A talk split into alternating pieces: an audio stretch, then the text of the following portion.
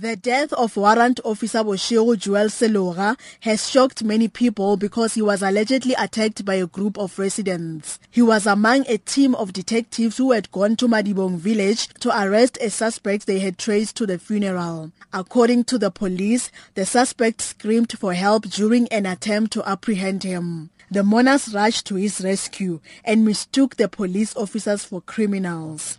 They chased after them and Selora could not escape. His service pistol was grabbed from him and he was shot in the head, dying instantly. Bishop Ezekiel Malapane of Madibong Leaders in Church says the killing happened minutes after the funeral had ended. He says mourners were surprised when the son of a man they had just buried was apprehended by the three plainclothes police officers. Bishop Malapane explains what he saw during the incident.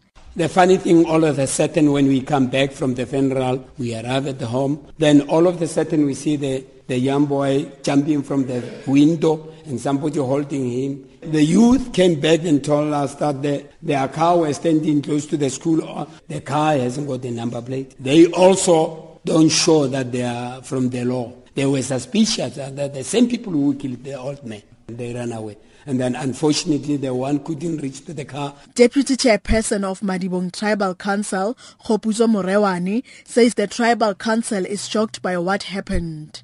However, Morewani blamed the police for coming to the village to arrest the suspect at the time he was burying his father. The man escaped during the chaos that ensued. The father was shot and killed at his home last week.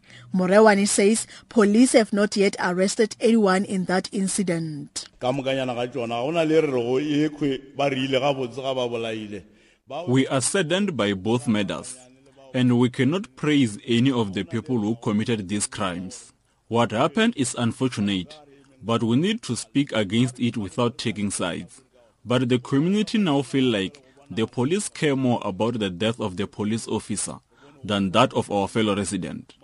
A chopper has been deployed to search for the killers of the officer, but nothing like that ever happened in the other cases. 11 suspects have since been arrested for Selora's murder, and his firearm has also been found. Police spokesperson Ronel Otto explains. Ten men and one woman were arrested during special operations um, in the area. The firearm of the deceased, which, which was taken from him, which was also used to shoot and kill him, was retrieved from where it was buried in the ground.